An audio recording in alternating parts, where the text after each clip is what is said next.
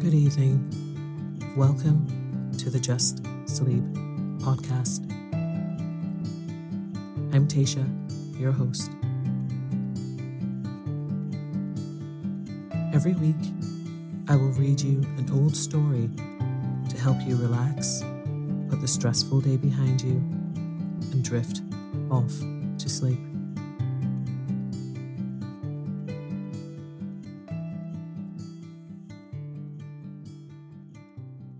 Occasionally, we will run ads in order to cover the costs of the production of the podcast. Rest assured, there will be no ads during or after the story. If you prefer an ad free and intro free show, you can join Just Sleep Premium. Visit justsleeppodcast.com slash support for more information. When you're ready to pop the question, the last thing you want to do is second guess the ring. At Bluenile.com, you can design a one of a kind ring with the ease and convenience of shopping online. Choose your diamond and setting. When you find the one, you'll get it delivered right to your door. Go to Bluenile.com and use promo code LISTEN to get $50 off your purchase of $500 or more. That's code LISTEN at Bluenile.com for $50 off your purchase. Bluenile.com code LISTEN. Burrow's furniture is built for the way you live. From ensuring easy assembly and disassembly to honoring highly requested new colors for their award winning seating, they always have their customers in mind. Their modular seating is made out of durable materials to last and grow with you. And with Burrow, you always get fast, free shipping. Get up to 60% off during Burrow's Memorial Day sale at burrow.com slash ACAST. That's burrow.com slash ACAST. burrow.com slash ACAST.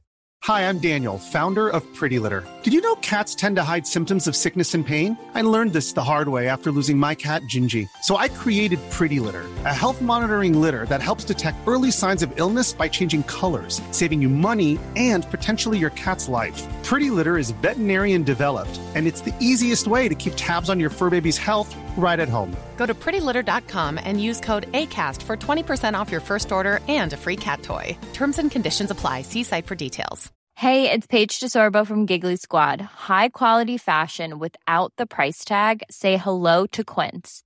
I'm snagging high end essentials like cozy cashmere sweaters, sleek leather jackets, fine jewelry, and so much more. With Quince being 50 to 80% less than similar brands and they partner with factories that prioritize safe ethical and responsible manufacturing. I love that. Luxury quality within reach. Go to quince.com slash style to get free shipping and 365 day returns on your next order. quince.com slash style.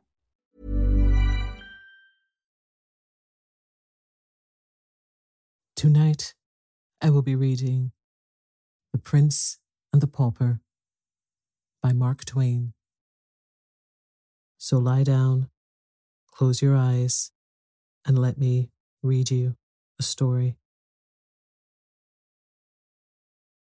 I will set down a tale as it was told to me by one who had it of his father, which latter had it of his father, this last having, in like manner, had it of his father, and so on back and still back, 300 years and more, the fathers transmitting it to the sons and so preserving it. It may be history, it may be only a legend, a tradition. It may have happened, it may not have happened, but it could have happened. It may be that the wise and the learned believed it in the old days. It may be that only the unlearned and the simple loved it and credited it. Chapter 1 The Birth of the Prince and the Pauper. In the ancient city of London, on a certain autumn day in the second quarter of the 16th century, a boy was born to a poor family of the name of Canty, who did not want him. On the same day, another English child was born to a rich family of the name of Tudor, who did want him. All England wanted him too. England had so longed for him and hoped for him and prayed God for him that now that he was really come, the people went nearly mad for joy. Mere acquaintances hugged and kissed each other and cried. Everybody took a holiday, and high and low, rich and poor, feasted and danced and sang, and got very mellow. And they kept this up for days and nights together. By day, London was a sight to see, with banners waving from every balcony and housetop, and splendid pageants marching along. By night, it was again a sight to see, with its great bonfires at every corner, and its troops of revellers making merry around them. There was no talk in all England but of the new baby, Edward Tudor, Prince of Wales, who lay lapped in silks and satins, unconscious of all this fuss, and not knowing that great lords and ladies were tending him and watching over him, and not caring either. But there was no talk about the other baby, Tom Canty, lapped in his poor rags, except among the family of paupers whom he had just come to trouble with his presence. Chapter 2 Tom's Early Life Let us skip a number of years. London was 1500 years old and was a great town for that day. It had a 100,000 inhabitants, some think double as many. The streets were very narrow and crooked and dirty, especially in the part where Tom Canty lived, which was not far from London Bridge. The houses were of wood, with a second story projecting over the first, and the third sticking its elbows out beyond the second. The higher the houses grew, the broader they grew. They were skeletons of strong crisscross beams with solid material between, coated with plaster.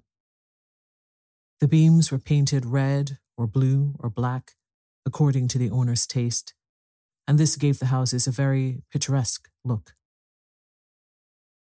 The windows were small, glazed with little diamond shaped panes, and they opened outwards on hinges like doors. The house which Tom's father lived in was up a foul little pocket called Offal Court, out of Pudding Lane. It was small, decayed, and rickety, but it was packed full of wretchedly poor families.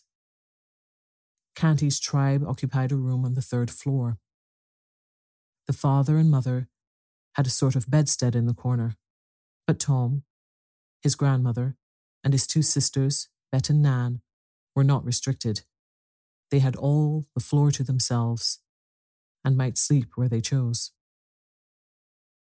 There were the remains of a blanket or two, and some bundles of ancient and dirty straw.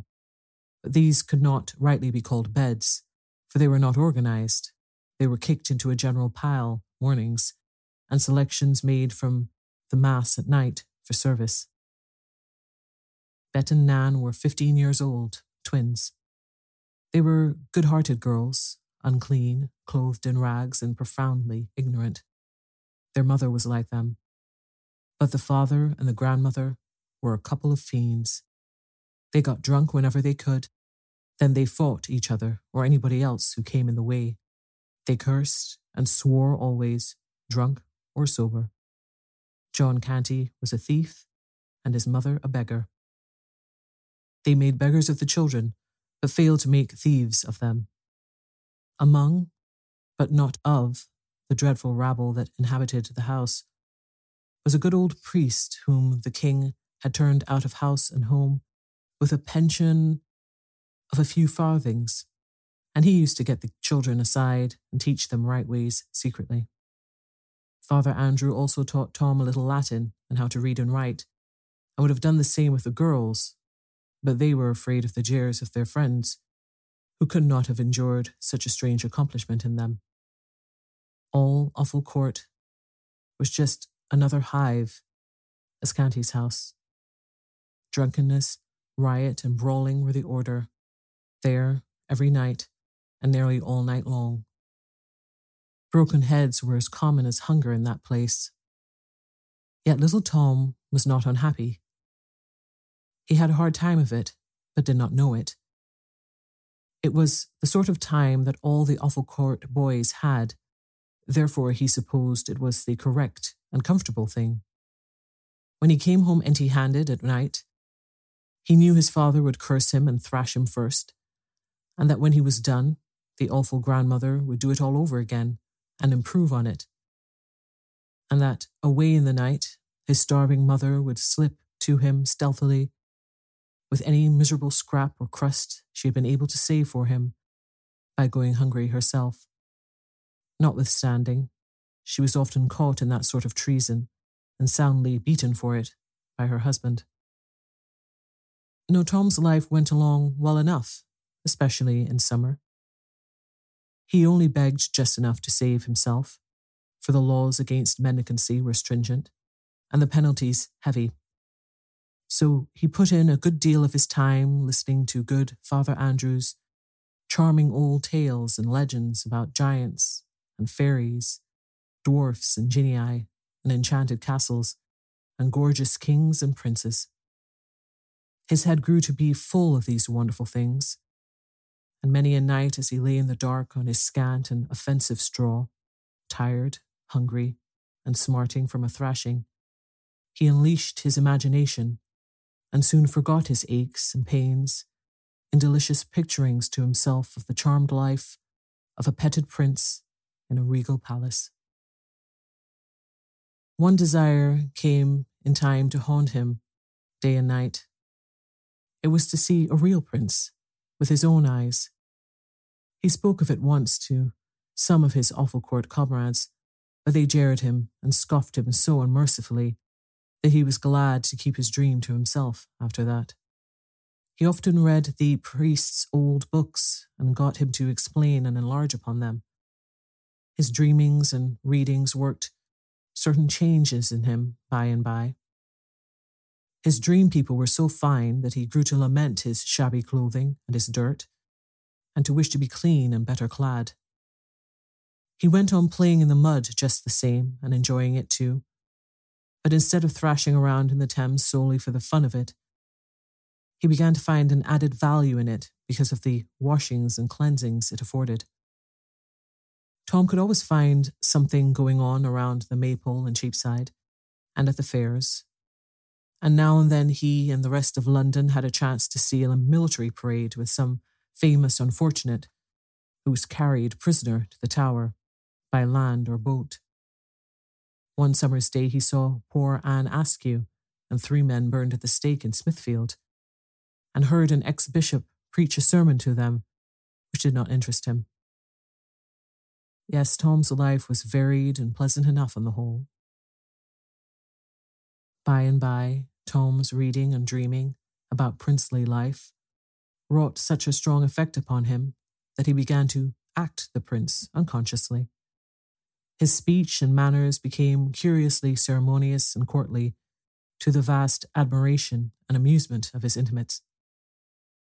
But Tom's influence among these young people began to grow now, day by day, and in time he came to be looked up to by them with a sort of wondering awe as a superior being. He seemed to know so much, and he could do and say such marvelous things, and withal he was so deep and wise Tom's remarks and Tom's performances were reported by the boys to their elders, and these also presently began to discuss Tom Canty and to regard him as a most gifted and extraordinary creature. Full grown people brought their perplexities to Tom for solution, and were often astonished at the wit and wisdom of his decisions. In fact, he was become a hero to all who knew him, except his own family, these only saw nothing in him. Privately, after a while, Tom organized a royal court. He was a prince. His special comrades were guards, chamberlains, equerries, lords and ladies in waiting, and the royal family. Daily, the mock prince was received with elaborate ceremonials, borrowed by Tom from his romantic readings. Daily, the great affairs of the mimic kingdom were discussed in the royal court, and daily his mimic highness issued decrees to his imaginary armies, navies, and viceroyalties. After which he would go forth in his rags and beg a few farthings, eat his poor crust, take his customary cuffs and abuse, and then stretch himself upon his handful of foul straw and resume his empty grandeurs in his dreams. And still his desire to look just once upon a real prince in the flesh grew upon him day by day and week by week, until at last it absorbed all other desires and became the one passion of his life. One January day, on his usual begging tour, he tramped despondently up and down the region round about Mincing Lane until Eastcheap, hour after hour, barefooted and cold, looking in at cookshops' windows, and looking for the dreadful pork pies and other deadly inventions displayed there. For to him these were dainties fit for the angels, that is, judging by the smell, they were. For it had never been his good luck to own and eat one. There was a cold drizzle of rain. The atmosphere was murky. It was a melancholy day. At night, Tom reached home so wet and tired and hungry that it was not possible for his father and grandmother to observe his forlorn condition and not be moved, after their fashion, wherefore they gave him a brisk cuffing at once and sent him to bed. For a long time, his pain and hunger and the swearing and fighting going on in the building kept him awake. But at last his thoughts drifted away to far romantic lands, and he fell asleep in the company of jeweled and gilded princelings who live in vast palaces and had servants salaaming before them or flying to execute their orders. And then, as usual, he dreamed that he was a princeling himself. All night long, the glories of his royal estate shone upon him.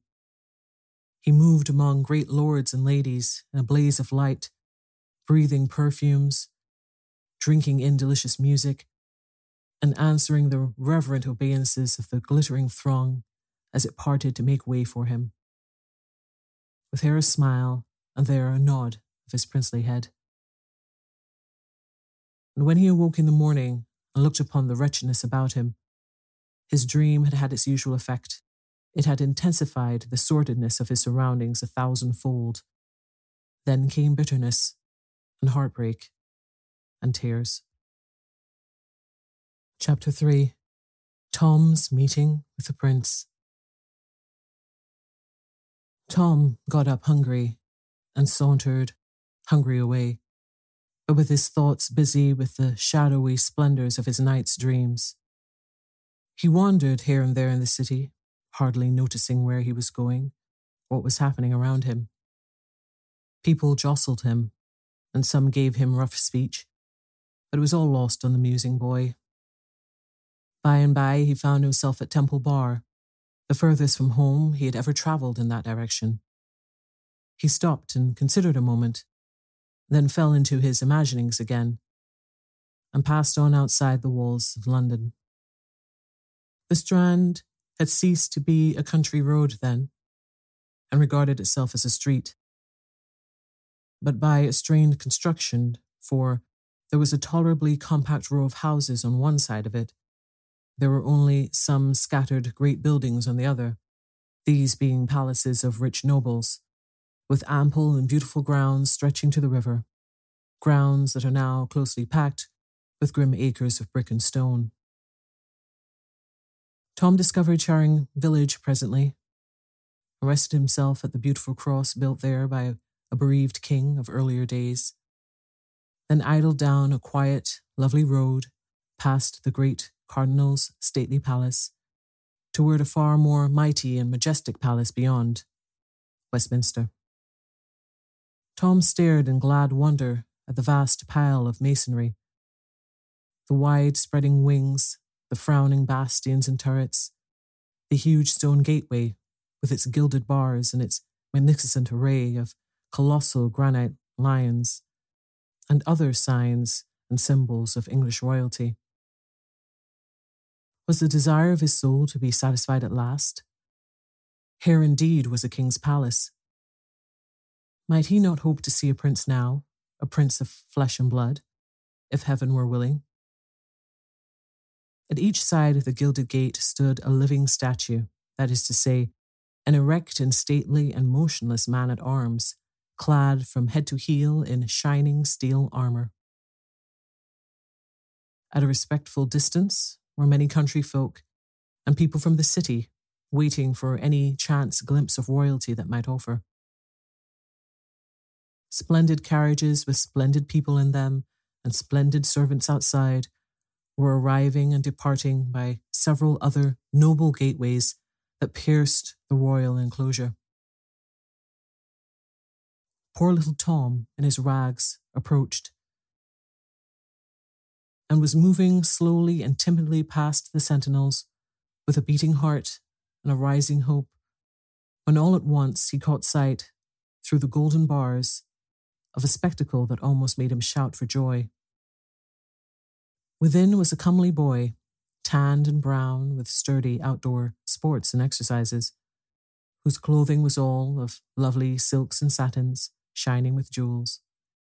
At his hip, a little jeweled sword and dagger, dainty buskins on his feet with red heels, and on his head a jaunty crimson cap with drooping plumes fastened with a great sparkling gem. Several gorgeous gentlemen stood near, his servants without doubt. Oh, he was a prince, a prince, a living prince, a real prince, without the shadow of a question, and the prayer of the pauper's boy's heart was answered at last. Tom's breath came quick and short with excitement, and his eyes grew big with wonder and delight. Everything gave way in his mind instantly to one desire that was to get close to the prince and have a good, devouring look at him. Before he knew what he was about, he had his face against the gate bars. The next instant, one of the soldiers snatched him rudely away and sent him spinning among the gaping crowd of country gawks and London idlers. The soldier said, Mind thy manners, thou young beggar. The crowd jeered and laughed. But the young prince sprang to the gate with his face flushed and his eyes flashing with indignation and cried out, how darest thou use a poor lad like that? How darest thou use the king, my father's meanest subject, so? Open the gates and let him in. You should have seen that fickle crowd snatch off their hats then. You should have heard them cheer and shout, Long live the Prince of Wales. The soldiers presented arms with their halberds, opened the gates, and presented again as the little Prince of Poverty passed in in his fluttering rags, to join hands with the Prince of limitless plenty.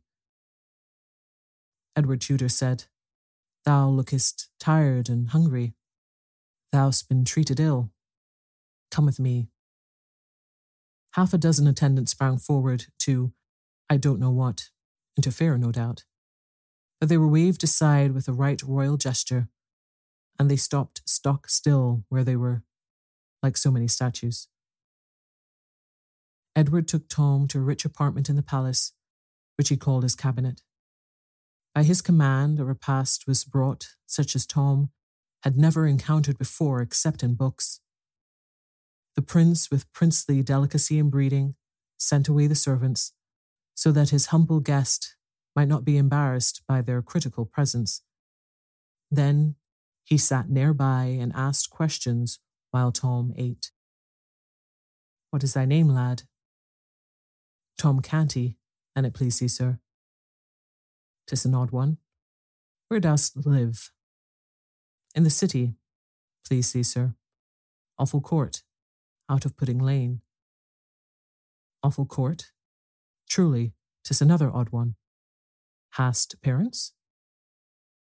Parents have I, sir, and a grandam likewise, that is, but indifferently precious to me. God forgive me if it be offence to say it. Also, twin sisters, Nan and Bet. Then is thy grandam not kind to thee, I take it? Neither to any other is she, so please your worship. She hath a wicked heart, and worketh evil all her days.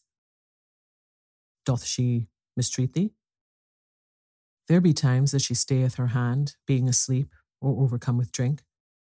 When she hath her judgment clear again, she maketh it up to me with goodly beatings. A fierce look came into the little prince's eyes, and he cried out, What? Beatings? Oh, indeed, yes, sir. Beatings, and thou so frail and little? Hark ye, before the night come, she shall hire to the tower, the king my father. In sooth, you forget, sir, her low degree. The tower is for the great alone. True indeed, I had not thought of that. I will consider her punishment. Is thy father kind to thee? Not any more than Gammer Canty, sir. Fathers be alike. Mine hath not a doll's temper. He smiteth with a heavy hand, yet spareth me. He spareth me not always with his tongue, though, sooth to say. How doth thy mother use thee? She is good, sir, and giveth me neither sore nor pain of any sort, and Nan and Bet are like to her in this. How old be these? Fifteen, sir. The Lady Elizabeth, my sister, is fourteen, and the Lady Jane Grey, my cousin, is of mine own age, and comely and gracious withal. But my sister, the Lady Mary, with her gloomy mien, and look you, do thy sisters forbid their servants to smile, lest the sin destroy their souls? They? Oh, dost think, sir, that they have servants? The little prince contemplated the little pauper gravely a moment, then said, And prithee, why not? Who helpeth them undress at night? Who attireth them when they rise? None, sir. Wouldst have them take off their garment and sleep without, like the beasts? Their garment? Have they but one? Ah, good your worship, what would they do with more? Truly, they have not two bodies each. It is a quaint and marvellous thought. Thy pardon, I had not meant to laugh. But thy good Nan and thy Bet shall have raiment and lackeys enow, and that soon too. My cofferer shall look to it. No, thank me not, tis nothing.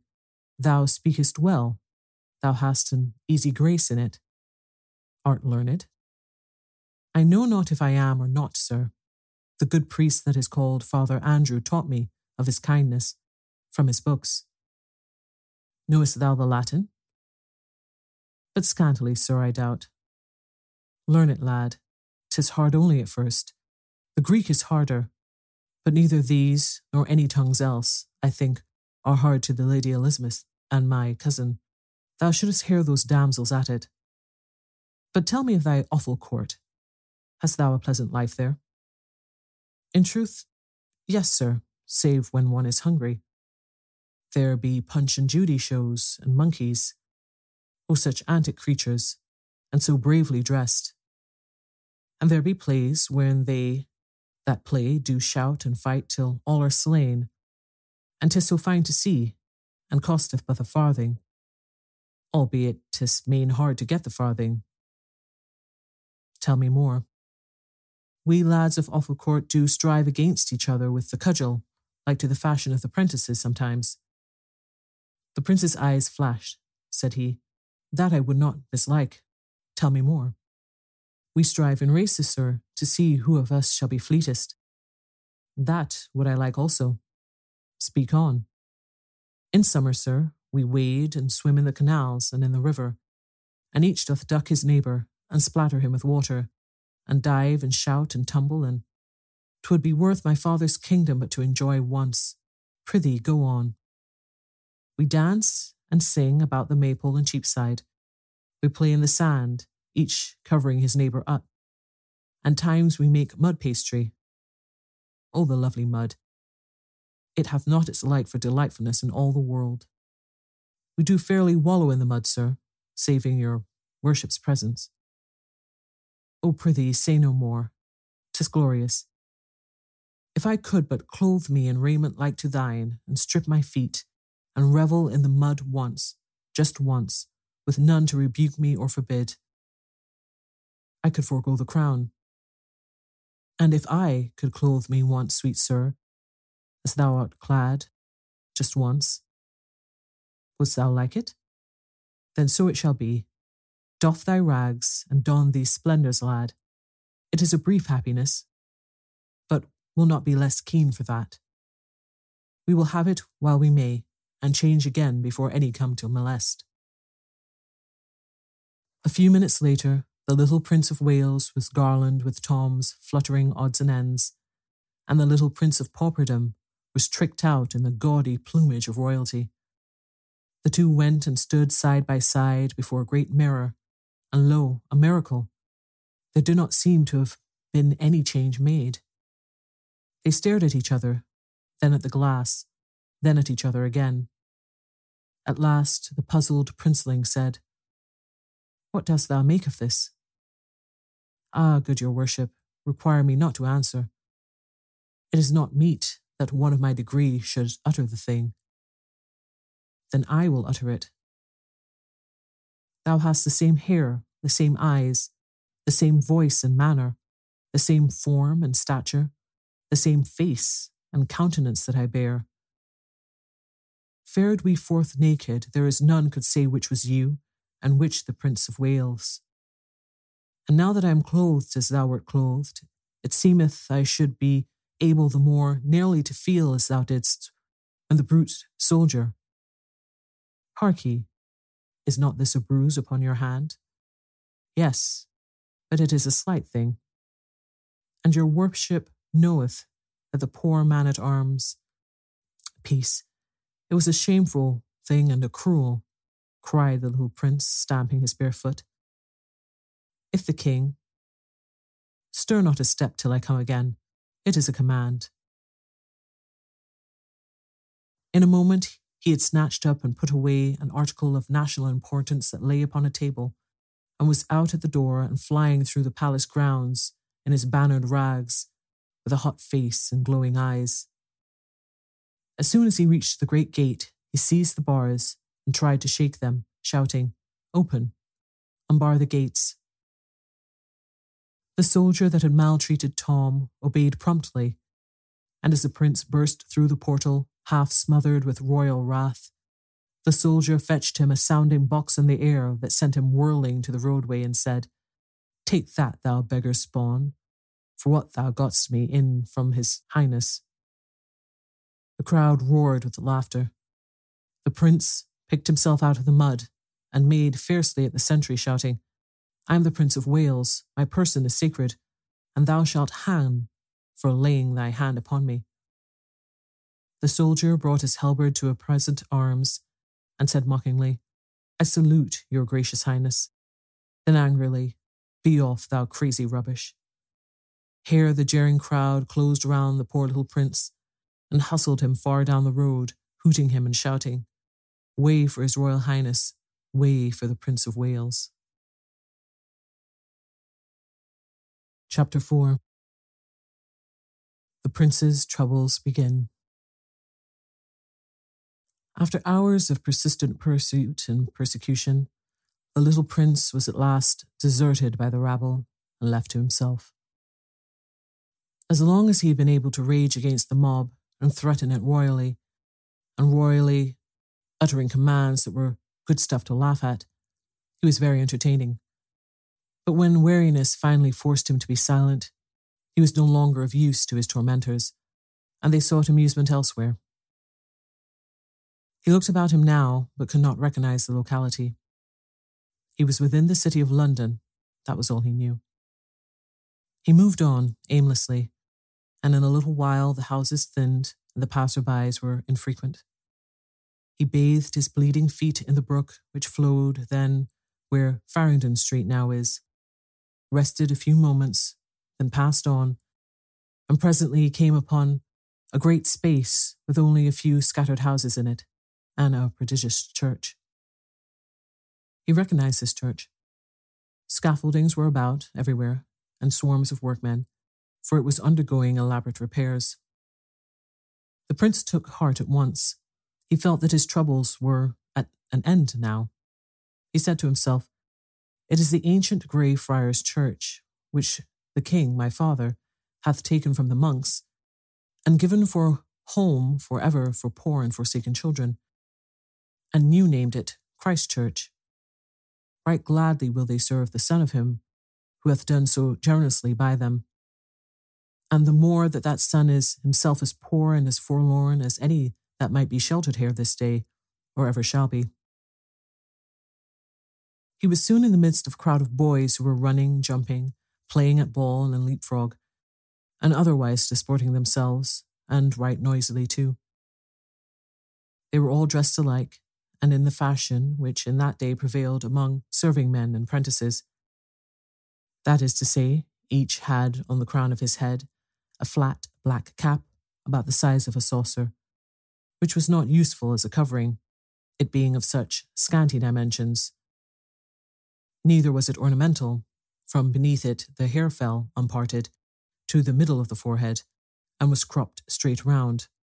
A clerical band at the neck, blue gown that fitted closely and hung as low as the knees or lower, full sleeves, a broad red belt, bright yellow stockings gartered above the knees, low shoes with large metal buckles. It was a sufficiently ugly costume. The boys stopped their playing and flocked about the prince, who said with native dignity, Good lads, say to your master that Edward, Prince of Wales, desireth speech with him. A great shout went up at this, and one rude fellow said, Art thou his grace's messenger, beggar? The prince's face flushed with anger, and his ready hand flew to his hip, but there was nothing there. There was a storm of laughter, and one boy said, Didst mark that? He fancied he had a sword. Belike he is the prince himself. This sally brought more laughter. Poor Edward drew himself up proudly and said, I am the prince, and it ill beseemeth you that feed upon the king, my father's bounty to use me so. This was vastly enjoyed as the laughter intensified. The youth who had first spoken shouted to his comrades, Ho, swine, slaves, pensioners of his grace's princely father, where be your manners? Down on your marrow bones, all of ye, and do reverence to his kingly port and royal rags. With boisterous mirth, they dropped down to their knees in a body and did mock homage to their prey. The prince spurned the nearest boy with his foot and said fiercely, Take that, till the morrow come and I build the gibbet. Ah, but this was not a joke. This was going beyond fun. The laughter ceased on the instant, and fury took its place. A dozen shouted, Hale him forth, to the horse pond, to the horse pond. Where be the dogs? Ho there, lion, fangs. Then followed such a thing as England had never seen before. The sacred person of the heir to the throne, rudely buffeted by plebeian hands and set upon and torn by dogs. As night drew to a close that day, the prince found himself far down in the close built portion of the city. His body was bruised, his hands were bleeding, and his rags were all besmirched with mud. He wandered on and on, and grew more and more bewildered, and so faint and tired he could hardly drag one foot after the other. He'd ceased to ask questions of anyone, since they brought him only insult instead of information. He kept muttering to himself, Offal Court, that is the name. If I can but find it before my strength is wholly spent and I drop, then I am saved. For his people will take me to the palace and prove that I am none of theirs, but the true prince, and I shall have my own again. And now and then his mind reverted to his treatment by those rude Christ's hospital boys, and he said, When I am king, they shall not have bread and shelter only, but also teachings out of books. For a full belly is little worth where the mind is starved and the heart. I will keep this diligently in my remembrance, that this day's lesson be not lost upon me, and my people suffer thereby. For learning softeneth the heart and breedeth gentleness and charity. The lights began to twinkle. It came on to rain, the wind rose, and a raw and gusty night set in. The houseless prince, the homeless heir to the throne of England, still moved on, drifting deeper into the maze of squalid alleys where the swarming hives of poverty and misery were massed together. Suddenly, a great drunken ruffian collared him and said, Out to this time of night again, and hast not brought a farthing home, I warrant ye. If it be so, and I do not break all the bones in thy lean body, then I am not John Canty, but some other. The prince twisted himself loose, unconsciously brushed his profane shoulder, and eagerly said, O art his father truly? Sweet heaven grant it be so. Then wilt thou fetch him away and restore me? His father? I know not what thou meanest. I but know I am thy father, as thou shalt soon have cause to. O jest not, palter not, delay not. I am worn, I am wounded, I can bear no more. Take me to the king my father, and he will make thee rich beyond thy wildest dreams. Believe me, man, believe me. I speak no lie, but only the truth. Put forth thy hand and save me. I am indeed the Prince of Wales. The man stared down stupefied upon the lad, then shook his head and muttered, Gone stark mad as any Tom of Bedlam. Then collared him once more and said with a coarse laugh and an oath, But mad or no mad, I and thy Gammer Canty will soon find where the soft places in thy bones lie, or I'm no true man. With this, he dragged the frantic and struggling prince away and disappeared up a front court, followed by a delighted and noisy swarm of human vermin. Good night.